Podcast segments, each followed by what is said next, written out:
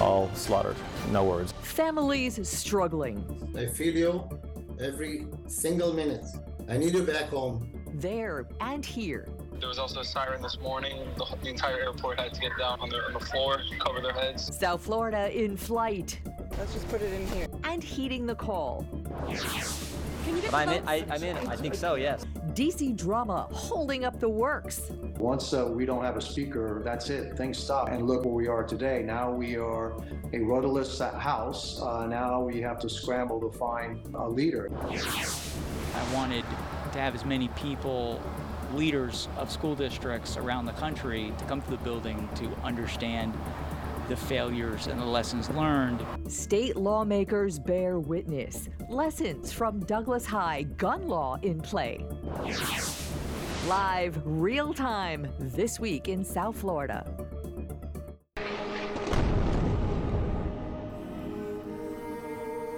The situation is just unbelievable, um, catastrophic, and devastating for us. It's the first time terror hit me so close.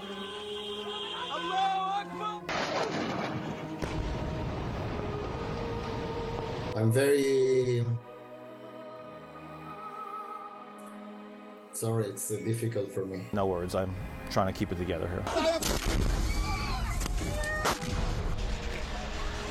The tremendous amount of response from the reservists does leave some reservists with limited equipment. Together, that's that's that's the power right now to be unified and stronger than ever. Let's not lose sight of why this is happening. Israel is conducting operations in Gaza because Hamas carried out terrorist attacks that killed in the most horrific ways. Burning their bodies, cutting their heads off. Those good people I just can't understand. It has to stop. Neither side should be killed. Neither side should die. Welcome to you. Good morning. I'm Glenna Milberg. We come on the air today watching developments in Israel and in Gaza, as always, here through a local South Florida lens. And that is where we begin. The ground invasion Israeli Defense Forces are preparing to launch comes as young people from South Florida head to Israel to be part of its defense. The community is raising money and supplies, and countless families of those in Israeli cities and in Gaza neighborhoods are dealing with profound fear and loss.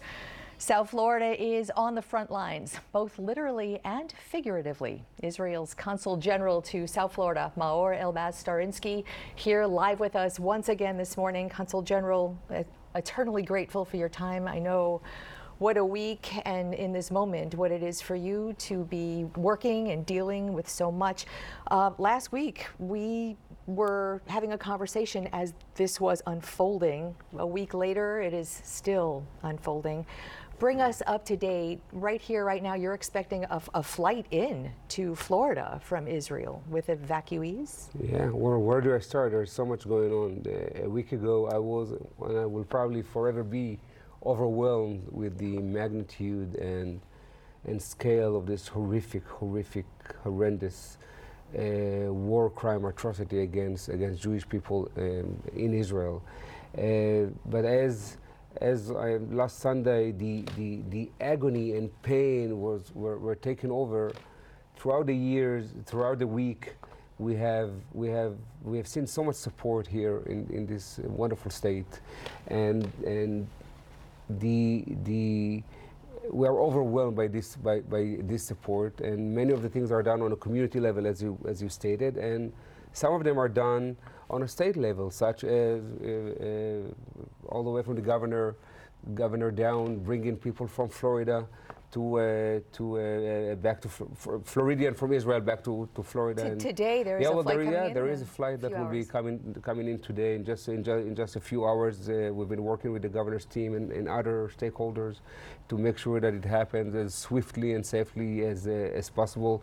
Tomorrow there will be a plane, uh, or actually for the next few days, a few planes with supplies that will be sent uh, to Israel, such as medical supplies. And, and uh, again, we are overwhelmed with this support, but there is a lot, there's a lot of work ahead of us. Uh, it's going to be long and gruesome. Yeah, you know, um, our partners at the network at, at ABC are, are on the ground and covering developments as it appears IDF is staging for a ground invasion, um, an operation to take out once and for all a terrorist organization. Once and for all, you said it, you said it right. It- we've, we've, you know, since we've withdrawn, and it's important to understand, we do not control Gaza.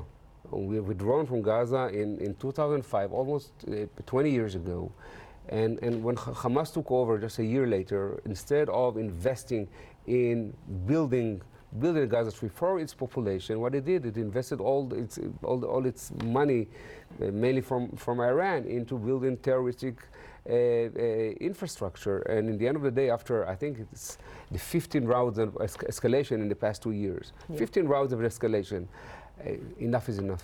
Enough is enough. You know, you say enough is enough, and enough is enough for Israelis, certainly, and for Gazan civilians who are now caught in the middle. I'm, I'm looking at uh, surveys and polls, and, and fully 50% of Gazan civilians do not support what Hamas I totally agree with doing. you. I, t- I totally agree. This is not a war between us and the Palestinians, Yes. or one, it's a war between us and Hamas. So, so talk about, you know, what we look at everything from a very South Florida lens. And we, in a couple of minutes, we'll actually be talking to South Florida families who have people in Gaza watching what's going on now. W- what can you tell them? Uh, evacuations are underway as advised by the Israeli military. Practically speaking, though, that's a very difficult thing for those, for those people in those neighborhoods to be dealing with.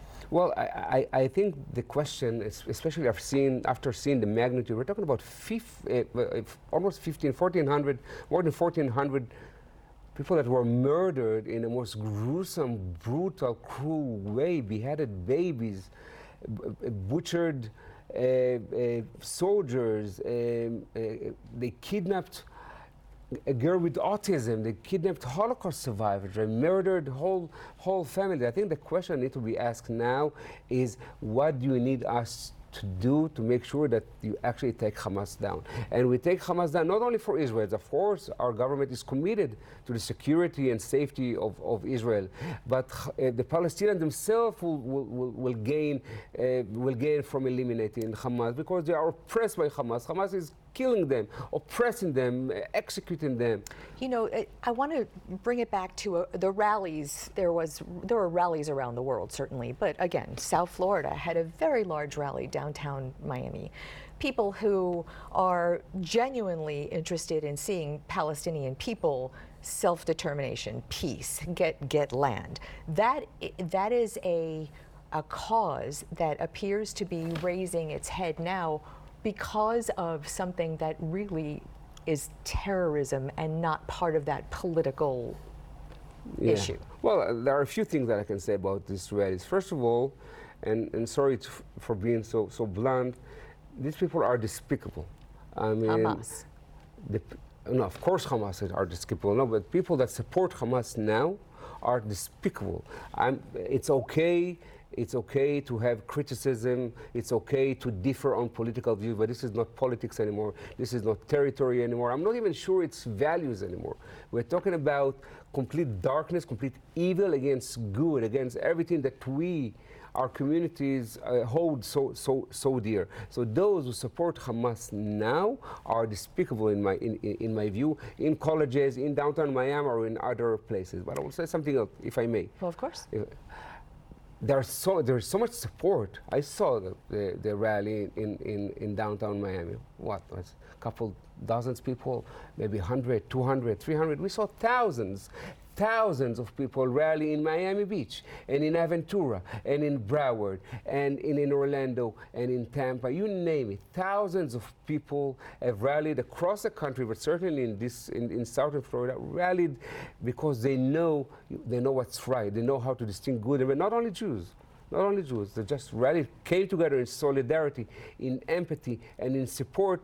And they, we, we know that they are with us. We know that they will give us the backwind uh, that we need to finally eradicate this, this menace, this monster who are called Hamas. There is an inextricable tie and connections between the United States as a whole and most certainly South Florida. Six degrees of separation between Israel and the Israeli communities. And I, I want to just one more question about that. Do you think education, social media, what is the disconnect for people to really understand history and the moment and how terror differs from the political issues at play? Well, uh, we've been trying to say all along, terror is terror is terror.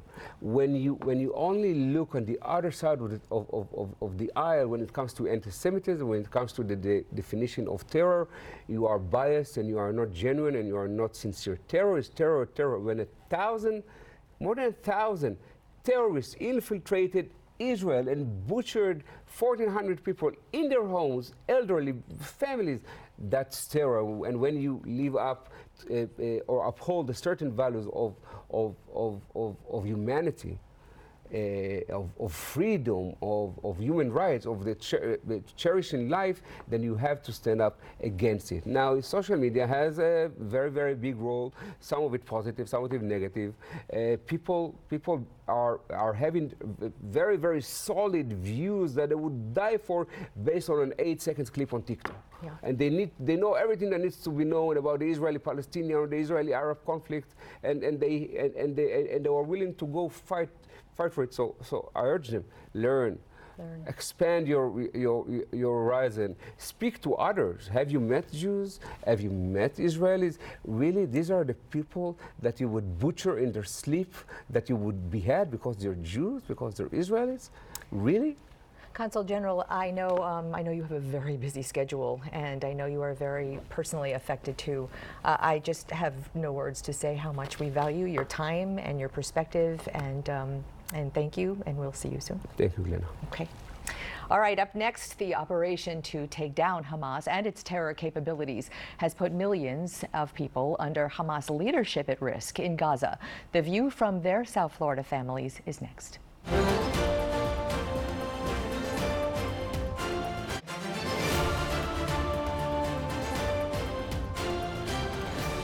Right here, this is new video from the Gaza border as Israel has warned more than a million people to evacuate the north end ahead of a military operation against Hamas entrenched there. The consequences of that terror attack now putting its own people in danger. Hakeem Bashir is one of countless in South Florida whose family is bearing those consequences. Mr. Bashir, it is very nice to have you this morning, and I am so sorry it is under these consequences, but we really value your perspective. And, um, and let's start by just talking about how is your family, your brother, your aunts, your uncles, your cousins, where are they and how are they? Thank you. Thank you, Emily, for having me on your show. And Mr. Bashir, I just want to let you know Emily is our rock star producer. My name is Glenna, and it is very nice to meet you. Thank you, Glenna. And sorry for the name, but no. thank you for having me on your show. Mm-hmm. Uh, and before we begin, I'd like to take a moment to acknowledge my Palestinian friends, family, and community members who have been killed and injured in this in this brutal and gruesome uh, events. So so far in the last in the last seven eight days, we have over 2,500 Palestinians who have been killed since last Saturday, and 9,200 have been injured. 700 of those are children. So for me and for my family, uh, how, how how I have been feeling, we have been feeling miserable just to about the thought of what is going on there and being disconnected from them. We have been we have been unable to reach any of them in the last 48 hours. Uh, there is no electricity and no internet and we have been trying to scramble to find a way to connect with them but we haven't been successful as of yet. Where, where are they located? Uh, they are all over they are all over the gaza strip and uh, the last time I talked to them, they have evacuated uh, their home. Um, over over 1.1 million people have been displaced, and they have been ordered to leave the northern side of Gaza Strip and move uh, move south. So they are they have relocated. So you, um, it's what a what a devastating position to be in to not be able to even reach them or or find out what their status is. We, of course, and our partners at the network are covering what is happening as we speak. Uh, we do have video of all those leaflets that the IDF has dropped, really warning people to, to as you say, go go south, get out of northern Gaza.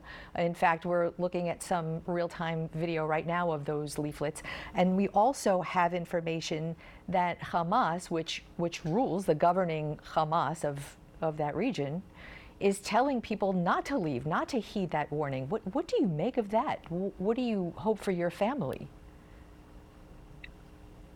Um, so, just in terms of the, the leaflets you mentioned, uh, like like any like any other group anywhere in the world, uh, the Palestinian people living in Gaza, 80% of them are refugees who have experienced displacement since 1948 and they they deserve to live in peace. They they deserve to live and have have families and have a, peaceful life. So and they are no different than any human here in south florida. In fact when you compare them to the ukrainians it's just the doctors without borders call the demand from the from the israeli military as outrageous. And i do agree so with that because when when the Ukrainians fought the the Russian the Russian aggression on them, the world cheered them on, and actually, um, the United States provided support to them. Let me so, let me ask you this because I think the war in Ukraine and the war in Israel slash Gaza is is a very different dynamic, very different history, and I really want to want to keep the focus on Hamas and what it has been doing I think, to your point, there is 100% support for all of the civilians who are bearing the consequences of this, for sure. I wonder how much of the responsibility for it you and your family place on Hamas, because but for the actions of Hamas, there is an argument that this would not be happening. Well, uh, Glenn, I'm not. I'm not here. I'm not here to. Uh, to to blame one one party or or the other.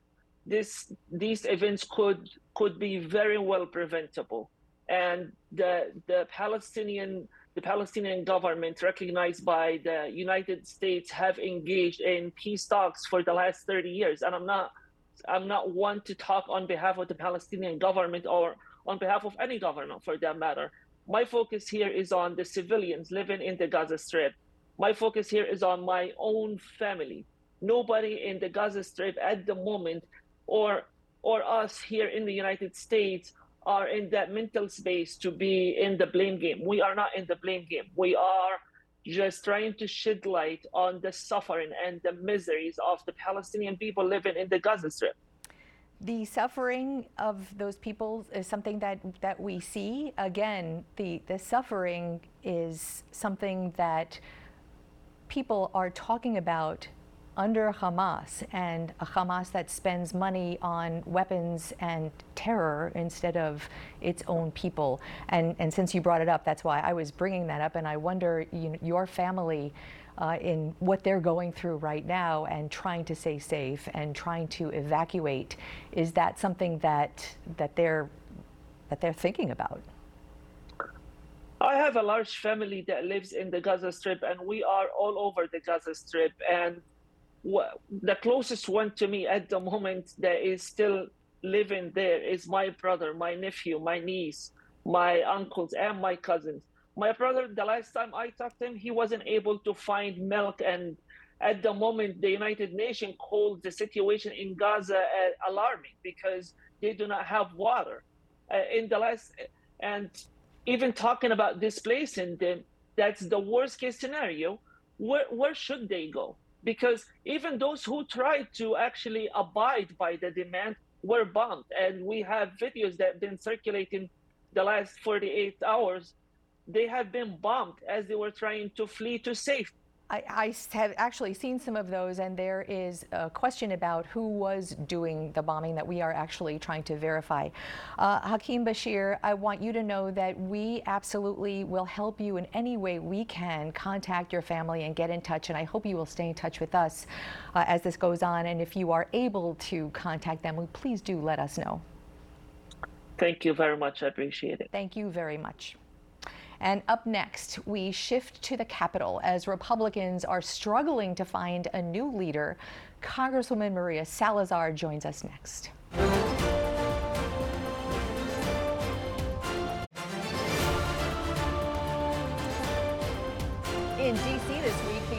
Unprecedented scramble to seat a House Speaker became even more urgent. Without one, Congress remains paralyzed to act on aid on anything, foreign or domestic. Congresswoman Maria Salazar, Republican repping Miami to Kendall and member of the Foreign Affairs Committee, right here with us live. Congresswoman, it is so good to see you. It's been too long. I know. so happy to be with you, Glenna. So, you are on the Foreign Affairs Committee. So, what a great brain to pick this morning. Can you bring us up to date with? I know your committee was briefed, uh, especially where the Americans involved are concerned and the hostages, Americans among them. Yes. And the number one message that we need to send from Washington, specifically to Iran, is that if by any chance one of the American hostages is killed or one of its proxies, Hezbollah or Hamas, uh, uh, maims or kills one of our American personnel in in the Middle East, the consequences will be dire. We have to send a very strong message from Washington, united Republicans with Democrats, to Iran, saying that do not take advantage of what's happening in Israel, specifically Hezbollah, because we cannot have a second front in the north and a third front in Syria that happens to be another puppet of Iran. So, so, these are very complicated times that we have to send a very strong message. So the message that the consequences will be dire as we speak, there are American warships in the Mediterranean staging. Yeah. Can you can you detail that? What does the consequences will be dire mean in practical terms? How far would you support American military and civilians go? If I were the president, believe me, and you don't want to hear what I would do, but that belongs to the White House. But the White House, uh, you know, if you think about it, in only three years, the Biden administration, and this has nothing to do with parties, because you've had other Democratic administrations who have stepped up to the plate. But the reality is that now we have two regional wars because of the weakness and the message that is so feeble coming from the White House. President Biden has to say unequivocally, we are not going to let Iran behave the way it is. Look about the $6 billion that we gave them. And now I understand that they're going to return it, but they knew that they could use that money in something else. Look oh, at the fact, uh, I'm not sure if you know that the DOD, let me just give you this piece of information. Six months ago, DOD told us that Iran was ready to have a nuclear weapon in two weeks. That was six months ago. So what about now? What about Syria? What this thing that well, and and and you're asking me about information we have. One of the things that I can share is that the uh, the Biden administration told us that there are no no empirical evidence that demonstrates that Iran was behind this uh, surprise attack. That's that's unimportant. Iran has given weapons, equipment, uh, yeah. uh, uh, uh, training a, a couple Hamas of things for years. Okay, yeah. a, a, couple of things just so we can make this a conversation. um, the the war we had talked about the, the war in Ukraine and the war in Israel and Gaza are are kind of apples and oranges at the moment um, vis-a-vis the history and reason. The the six billion dollars that you mentioned, I know, is in play in conversation as part of the Saudi-Israeli-U.S. deal with Iran, and has, to your point, now is is coming back. I just wanted to um, just put a little period on the end of that sentence, but I also wanted to ask you if you, if you can confirm, Congresswoman, that last night Iran sent a message to Israel through the UN that it will intervene if there is a ground invasion. Can you confirm that message? What do you know? I cannot confirm or deny what you're telling me, but going back to because we need to get back to Washington, we'll be there tomorrow. Uh, and we'll be, but I'll get back to you and I'll let you know so you can report it to the viewers. But I want to tell you something that I think that you should look at this angle. What's happening in Israel is not an isolated event. We're talking about the axis of evil Russia, China, Iran, and North Korea. And all they're doing is ganging up against us, against the West, against Israel, and against the United States and Europe. If we really believe that we are dealing with Europeans, that this uh, Shiite militias are, are people that, that have the same values that we have, that they don't consider death as a form of worship, that they want to destroy not only Israel, but the United States because we are the, the infidels. We got to wake up and we got to understand that we're not dealing with people like us. So These in people the- have another set of values. So, in not unrelated, when you go back to Washington tomorrow, I want to talk a little bit about how far you, you are one of the quote unquote moderate Republicans in the House. Um, there is news as this drama over the speaker unfolds that, that our national partners are covering quite well. You personally and your colleagues in South Florida, where are you in picking a speaker? Do you back someone like Jim Jordan? Are you part of those who are thinking maybe with the Democrats there might be a an unprecedented kind of coalition government deal? I mean, there, wh- where are you on that spectrum? I'm not opposed to either one. We need to open the doors of the House of Representatives. We have to pass a resolution standing with Israel. We have to continue funding the government. We have November 17th right there. We got to we got to, we have to make sure that there there is not there is not a shutdown and that the government will be funded. So there is business to be conducted. So whomever uh, becomes the speaker according to the majority, I will be there. I supported uh, Kevin McCarthy. He should have never been kicked out. I supported Scalise. Should have never. Uh, he should have had the votes. I am supporting Jim Jordan, Patrick McHenry.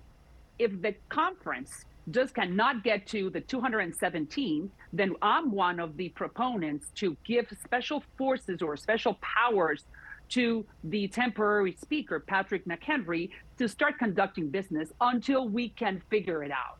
We're pretty democratic, but it comes to a point where we have to stop this, find the, the replacement, and continue doing the American people's business. So maybe tomorrow you give me a call and let me know what happens while you're there.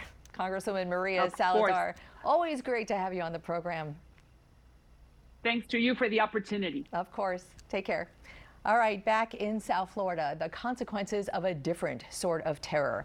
Lawmakers are at the scene of the mass shooting at Marjorie Stoneman Douglas High this weekend, and you will hear from two as This Week in South Florida continues. I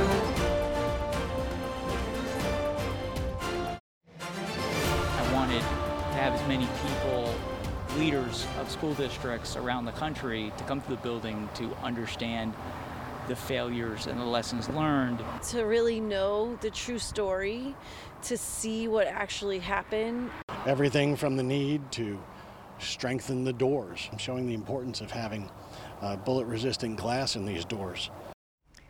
Marjorie Stoneman Douglas High families with the Florida lawmakers this weekend who made that difficult tour of the 1200 building where a young mass murderer rampaged through the halls five and a half years ago.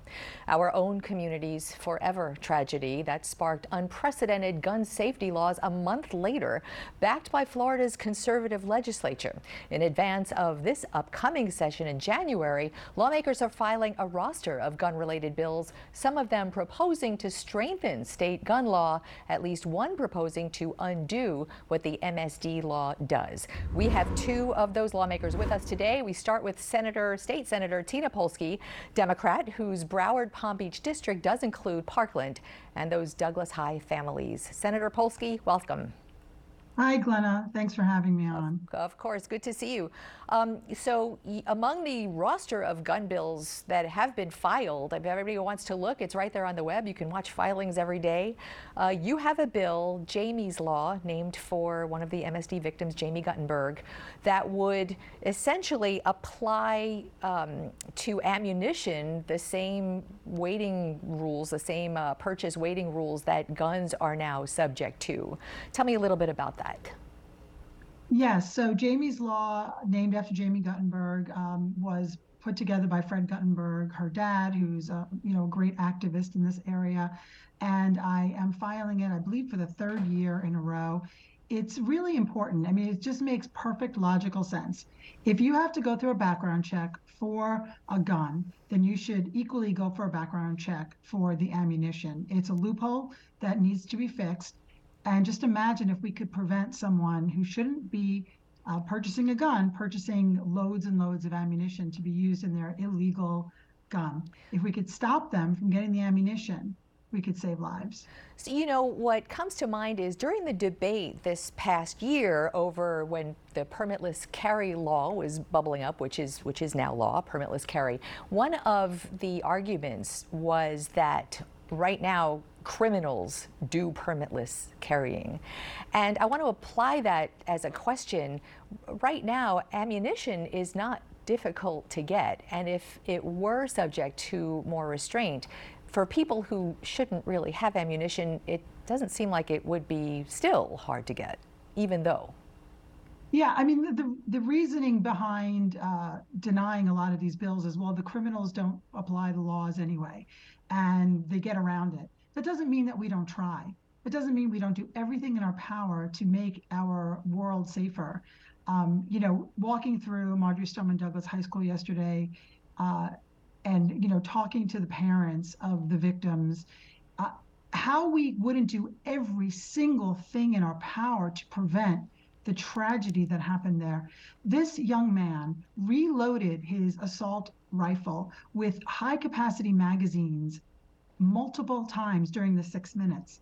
Imagine if he didn't have that capability to, um, you know, shoot so many people all at once, lives could have been saved. And so, why wouldn't we do every single thing we can just because?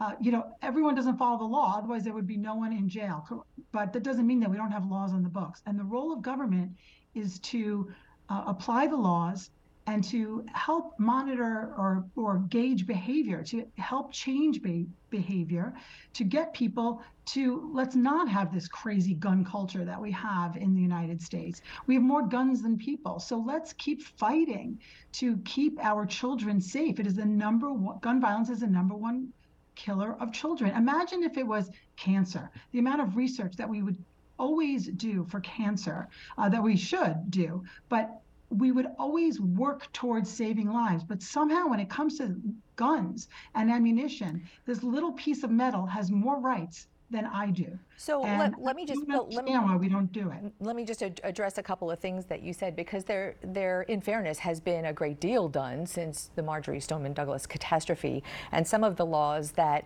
try to make schools more secure in light of what we learned about the campus that day, uh, addressing mental health in light of what we learned about the shooter. So you, you, bring up now the the gun question also has the Second Amendment applicable to it. So I'm I'm just wondering, as you walk through that building, as you are in the halls of the Capitol, what kind of appetite do you see among your colleagues to go further as, as you're proposing? Well, I have to be honest with your audience, they're not going to hear these bills. Um, we propose these bills because it's what our constituents want. And representing Parkland and the surrounding communities, it, it, I just know how important it is and how passionate I am about those issues. Um, but I know that it's not going to get heard. And in fact, when you speak to your next guest, you'll realize we're going in the wrong direction. Five years ago, we did pass landmark legislation, bipartisan, to uh, make our gun laws stricter. And a lot of those things have worked. The red flag laws have worked. And, you know, from my understanding, thousands of, of people have lost the right to a gun because they, uh, you know, are dangerous people. And that's a good thing. Um, but now you see like a withering away of the good work that we did last year, taking away uh, concealed weapons permit, people proposing open carry, people proposing lowering the age to buy an assault weapon back to 18, which was accomplished after Marjory Stoneman Douglas, up to 21. And now they want it back again. And when you speak to your next guest, he wants to get rid of the waiting period. Um, so the we had this great step forward, and now we keep stepping back. And instead of increasing our gun safety measures, we're going backwards and making guns just so much more accessible. And I wish everyone could have walked through Marjory Stoneman Douglas and seen the blood still on the floor of the 17 victims and multiple folks who were injured. Uh, and I think about the mental trauma for the people who were there and, and witnessed this and was, were hiding from their for their lives, and how we wouldn't do everything in our power to get those guns out of the wrong people's hands. I don't understand why we don't keep fighting for it, but I will. Well, that is certainly one among many questions we have for our next guest, State Senator Tina Polsky. Great to have you on the program, and I do appreciate your time as always. Thank you so much, Glenna. And up next, the bill that would undo a part of what the Marjory Stoneman Douglas High Public Safety Law does, as we've been talking about, and the lawmaker who filed it right here live.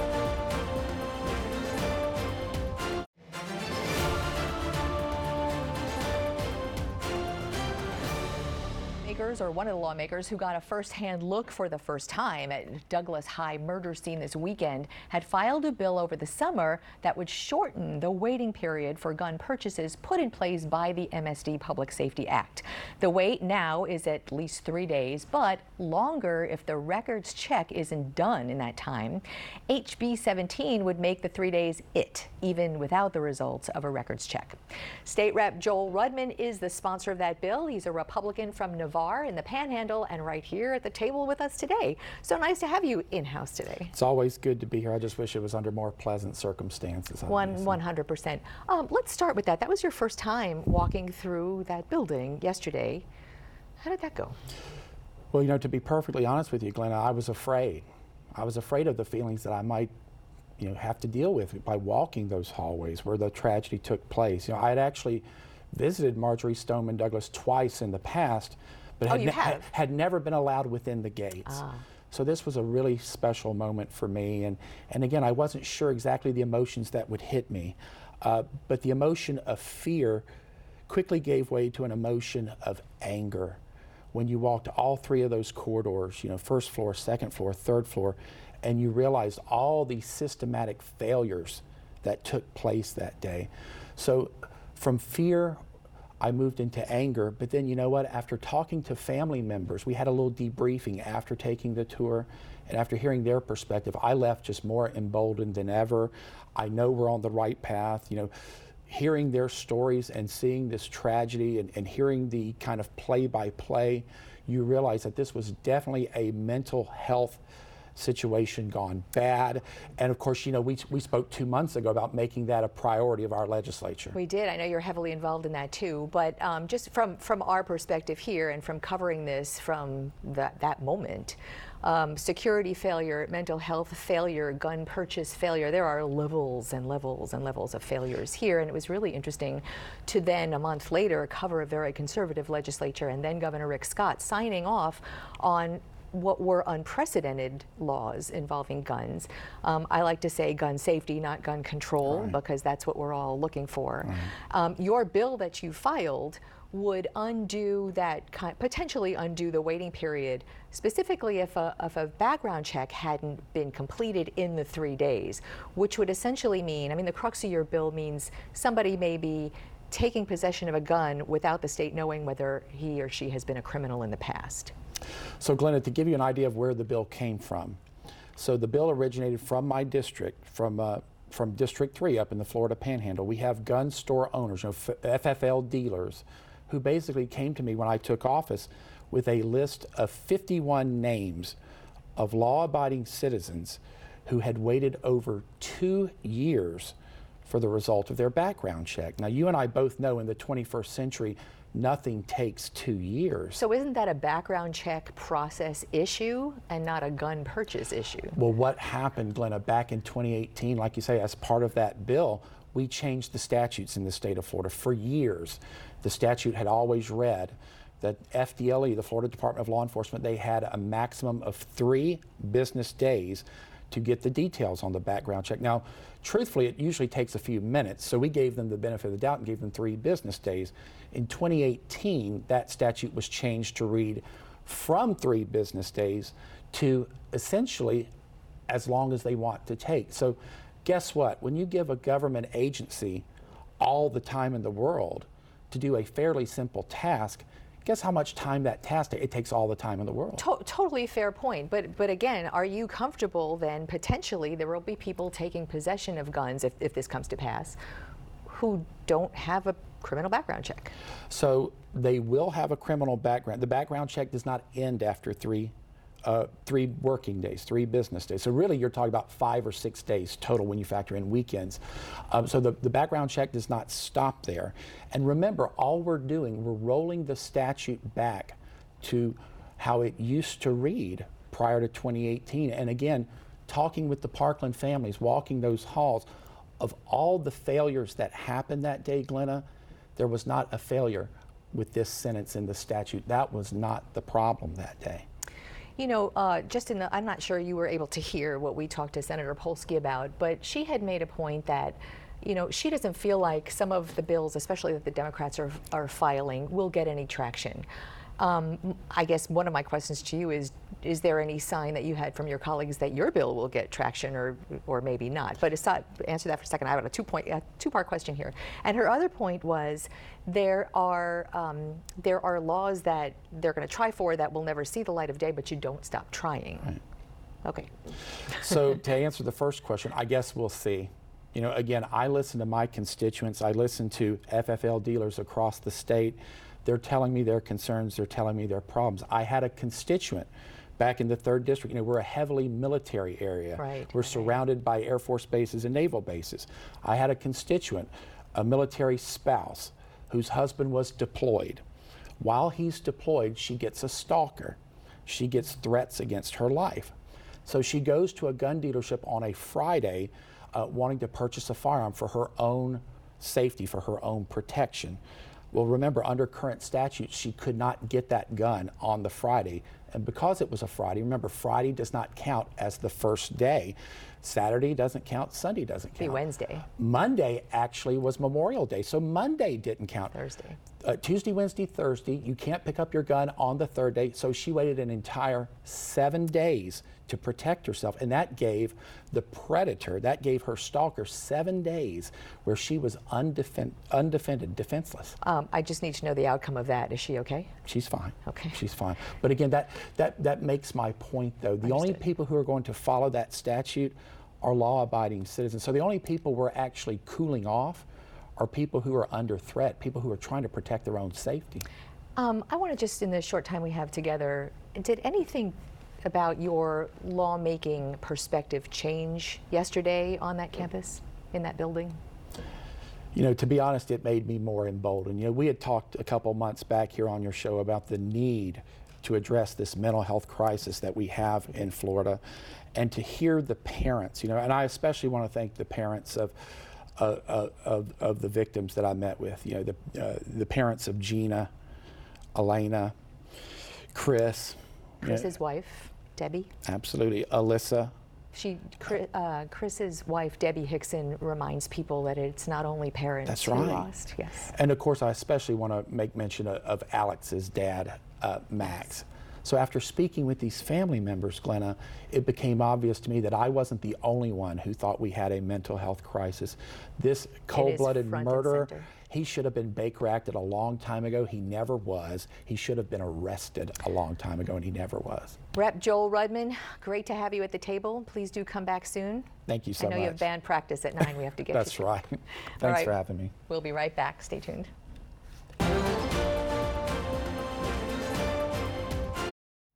You know you're such a big part of this program. Connect so easily on social media. Easy to find and follow. Reach out at Glenna WPLG, Facebook, Twitter, X, Instagram, Threads. Pick your pleasure. Thanks so much for being here with us. Have a beautiful Sunday. Keep in touch.